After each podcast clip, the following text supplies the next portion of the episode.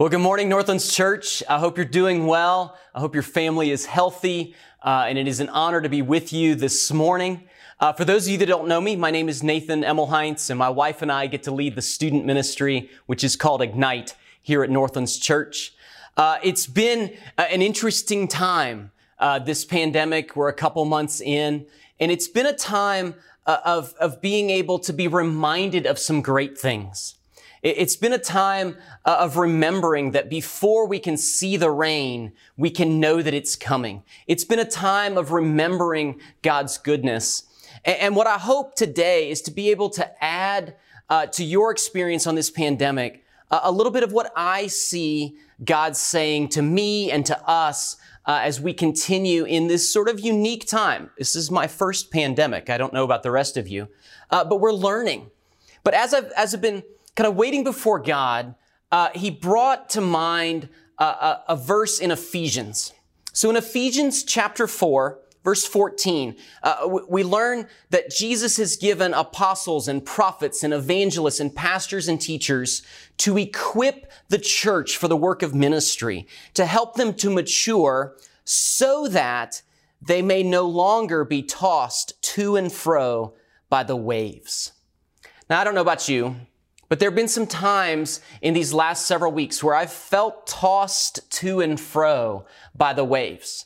Uh, as I scroll uh, through my social media feed, the, the winds begin to pick up. I find that I'm tempted to be cynical or to be scared. Uh, I find that the atmosphere of my social media feed creates a temptation for me to be tossed to and fro. And, and so this morning, I just feel like God wants to to draw us in to a little bit more of who he is, a little bit more of who we are so that we can weather this storm well. My, my title this morning is Children of the Unflappable God. Uh, I'm going to talk about the nature of God. I'm going to talk about our, the nature of our relationship to Him and the work we get to do to press in in this time. Now, I don't know if you know the word unflappable. Uh, it, it, it, literally means to not, get, not likely to get worried when times are difficult, not, not likely to be anxious or angry when things get difficult or hard. And I look at it and I realize that hasn't been an accurate description of me sometimes in these last several months, but it is clearly accurate of God. He doesn't get anxious by the things that are going around us.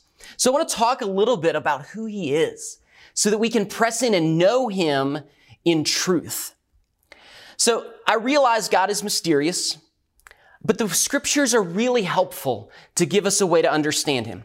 I get it. His ways are higher than our ways and his thoughts are, are, are, much greater than our own. He understands the prayers of every nation. He, he's able to move uh, for our good in all sorts of circumstances. But the scriptures are really helpful to give us simple, concrete language to understand who is this God that is so vast and so mysterious and yet so available to us. And so I, want to I want to bring us back uh, to that concrete language of Scripture that the Lord is our rock. So God is a rock, and we have an opportunity to get to know the steadiness that is available to us because of that. So let's look at some scriptures. There's a lot of rock scriptures. If you've never uh, done a word search, uh, you pull out your phone or jump on the, on the internet and, and type in God and rock and just see the list of scriptures that show up immediately. Let me give you some examples. In 1 Samuel 2, there is none holy like the Lord, for there is none besides you. There is no rock like our God. Or in Psalm 78, they remembered that God was their rock, the Most High God, their Redeemer. Or in Psalm 18, the Lord is my rock and my fortress and my deliverer, my God, my rock in whom I take refuge, my shield and the horn of my salvation. Scripture after scripture after scripture uses this language of rock to describe God. Now, the Lord is spirit, and where the spirit of the Lord is, there is freedom, but in the midst of shaking, like we're going through now, we, We need a little less of the mystery of God and we need something we can hold of, something we can, we can grab onto with safety. And the word rock gives that stability. There are other words that, that show up. He's our rock because he's faithful. He's, he's, he's steadfast. He's true. All of these different words point to the immovable nature of God. You are not going to find him panicking when everybody else is panicking because he is stable. Now imagine if you're, if you're hiking in the mountains and the, the path becomes very narrow, what you would do is you would lean in to the side of the rock. You would lean away from the fall on the one side of the trail and you'd lean into the rock. And that is the invitation for us. That is God reaching out to say, I am your rock. You can depend on me. You can trust me. I am not shaken. I am not moved. I am faithful in every circumstance. And I find myself in this time of shaking where the economy is ugh, and, and, and healthcare is ugh, and then the government and the conspiracy theories and my, and my, and my social media feed explodes with shaking. It is so encouraging to be able to go back to the nature of God who is unshakable. His steadiness is available to us because God is my rock. I can be at peace in the storm. We see this connection between my ability to have peace and God's nature as the rock in Isaiah. So in Isaiah chapter 26, it says, You keep him in perfect peace, whose mind is stayed on you because he trusts in you.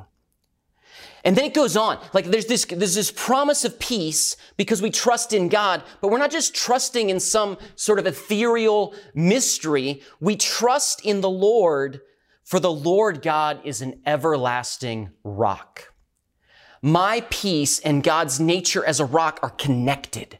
As I trust in Him, I am satisfied. As I trust in Him, I find stability because He is unmovable. You cannot shake Him.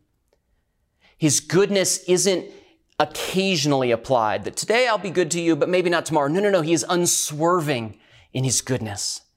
He, he's not going to be faithful to me when times are good and then leave me alone when times are bad. I'm not going to be abandoned. I'm not going to be an orphan because I am a child. The relationship that I have with God strengthens my ability to stay the course when times get crazy because he's a rock and I'm his child. So I, I don't know if you've ever um, been tempted uh, to panic a little bit, be a little anxious, be a little nervous. Uh, maybe that's had, had an opportunity recently. But I remember a time when um, I, got the opportunity to discover the wisdom of the book of Proverbs. I don't know if you've you've read through the Proverbs. There, uh, it's not something you want to just lightly throw at people because sometimes it's very hard truths. Uh, but in Proverbs 27, it says, faithful and true are the wounds of a friend. Faithful and true are the wounds of a friend. Uh, so I had a time in my, in my past where life got really crazy. It threw me a curveball. I was kind of mildly panicking, not dealing with it so well. And my friend who loves me dearly said to me, you know, I, I bet God's really panicked in heaven because he couldn't have seen this coming. And it was kind of a smack in the face, but again, faithful and true are the wounds of a friend. He brought me up short because I wasn't behaving like someone who has an inheritance. I was behaving like I was on my own. And I'm not. I wasn't behaving like a child who has access to the king. I was behaving like a very scared little kid all alone. God is a rock, but I am his child. And the promise that I have as his child is that I have access to him. Children have an access to an inheritance. Knowing that God is our rock is part of the story, but we need to know our relationship to him. And the Spirit testifies to this. The Spirit testifies to my spirit that I am a child, and not just a child, but an heir. And as heirs, we have unique privilege. As an heir, I have the ability to draw upon my Father's nature. He is steady, He is the rock, and I can be too. I have an invitation to claim that access because I am a child of the King. I saw this portrayed so beautifully in the film uh, Anna and the King. In the film, there's this scene where the king, in all of his, in all of his pomp and his splendor, is sitting on his golden throne up on the dais, several steps above all the commoners. The courtiers are all bowed low and the, the foreign dignitaries are all dressed nice, but they too are bowed low. And it's this very sort of awe-inspiring scene of the king being so great and everybody else not. Meanwhile, in another part of the palace, there's a disturbance uh, at the school where the king's children are being educated. And a little girl, a princess, runs from that disturbance and she runs across the palace grounds and she goes straight into the throne room. The guards don't lay a hand on her, don't even try to touch her. She's the princess. And she, she threads her way through the dignitaries and climbs the stairs and goes up and she immediately has her father's ear. And he leans down and she whispers into his ear and he stands up, picks her up, and walks out of the room. And you watch and you realize he completely ignores the foreign dignitaries. The court that was in session is now just immediately stopped because the princess has the ear of the king. And as I watched that, I realized it was this glimpse in sort of human language of the very thing I have because I am a child of the King. I have access when things are disturbed, when things are shaken, I have access to the ear of the King, and through the King, all of the power of the kingdom. And so I have a God who is unshaken. I have a God who is my rock.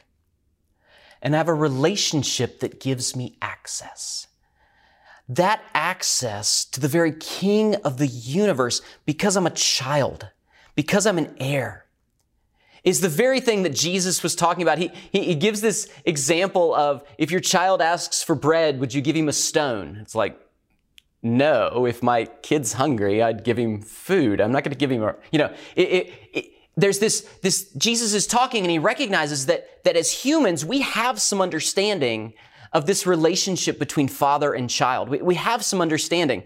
And, and he kind of brings it in for a punchline and says, How much more will your Father who is, is in heaven give good things to those who ask him? And the more I meditate on his goodness, the more I meditate on his steadiness, his faithfulness, his love, my adoption, my inclusion, the more I realize because I am a child of the unflappable God, I'm going to get good things from him. I'm going to become stable like him. Because I am his child, I cannot be shaken. And so my, my hope for you in, in this pandemic as it continues is you're there in your home and you're working or not working and you're dealing with healthcare issues or you're not and, and you're just, you're struggling to navigate this difficult world that you would press in to know God as your rock. That you would press in to know your identity and your inheritance as a child. Because we have a unique privilege available to us. Let me show you what that looks like in just a couple of scriptural examples. So you probably know, or maybe don't, the story of Shadrach, Meshach, and Abednego. It's found in the book of Daniel.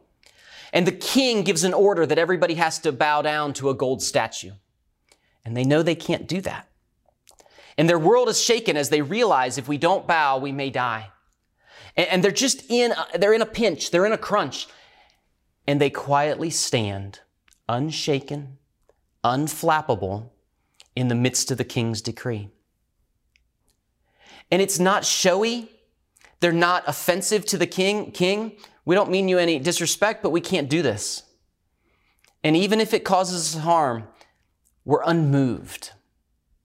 And I look at them and I go, that's our inheritance. That's for me too. We see it in the story of Paul in Acts 27. He, he's been taken prisoner. He's on his way to the emperor and they're in a ship and there's a storm. And the storm goes on for two weeks. And in the midst of this, everybody is terrified that they're going to die. And time and time again, Paul addresses the crew and he addresses the other passengers and he says, I've met with God in the night and he's going to provide for our safety. You can trust him. And I see that just in the midst of, of a storm that makes people fear for their lives. He has access as a child of the unflappable God to stability when there is no stability on a boat in a storm with the wind and the waves. His circumstances don't give stability, but his relationship to God does. Or there's the little Hebrew slave girl in 2 Kings chapter 5. I don't know how she'd been enslaved. I don't know how she ended up in Assyria. We don't know much of her story. And yet, when she discovers that her master has an illness, she still knows who she is and who God is. And she speaks up as a lowly slave girl who has no rights in that society and says, you know, you wouldn't have to be sick because there's a prophet in Israel. You, you don't have to have this sickness. And I look at her unshaking faith in her difficult situation and her vulnerable circumstances and the hope and the certainty that she has in the power of God and the availability of God in the midst of that time. And we don't know the little slave girl's name, but she knows who she is as a child of the unflappable God. Now, I do want to kind of add one little side note. Do we need to press into God? Of course. Do we need to know who we are? Yes. We also may need to apply some self discipline. I have a diverse friend group, people who are quite concerned about health risks these days, uh, friends who are convinced it's just a conspiracy, uh, friends who are in the medical field or aren't, or who th- love the government or hate it. When I go on social media, I find that temptations are available to me to lose hope, Temptations are available to me uh, to forget that I'm a child of an unshaking, unswerving, faithful, unflappable God. And I'm realizing that I need to use a little self discipline in what I expose myself to. Whether that's news on the TV or the radio or a social media feed uh, or your next door neighbor who you're talking to from a safe six feet away, there's a chance that we also need to, after pressing into God and pressing into our identity, not waste that time uh, by throwing it away in moments that we know are tempting. I need to declare who I am. I'm a son of the living God. I need to declare who God is. He is my rock and my foundation, and in Him I am safe and I probably need to avoid prolonged exposure to temptation. But if I pull this, these three together, I'm going to find that as a child of the unflappable God, He is not moved, and neither am I. He is not shaken, and neither am I. He is not worried, and neither am I. I have a right to lay hold of His nature as my inheritance. I have access to the King, and so do you. I can have calm in the midst of the storm, and so can you. I can have freedom in the midst of the fire. I can have hope in times of captivity. I cannot be moved, and neither can you. Child of the unflappable God, you are secure in His love. You are assured of His provision. You are comforted in times of trouble. You are safe in your Father's unshaking hands. The Lord bless you with the inheritance that is yours in Christ Jesus. I'll see you next time.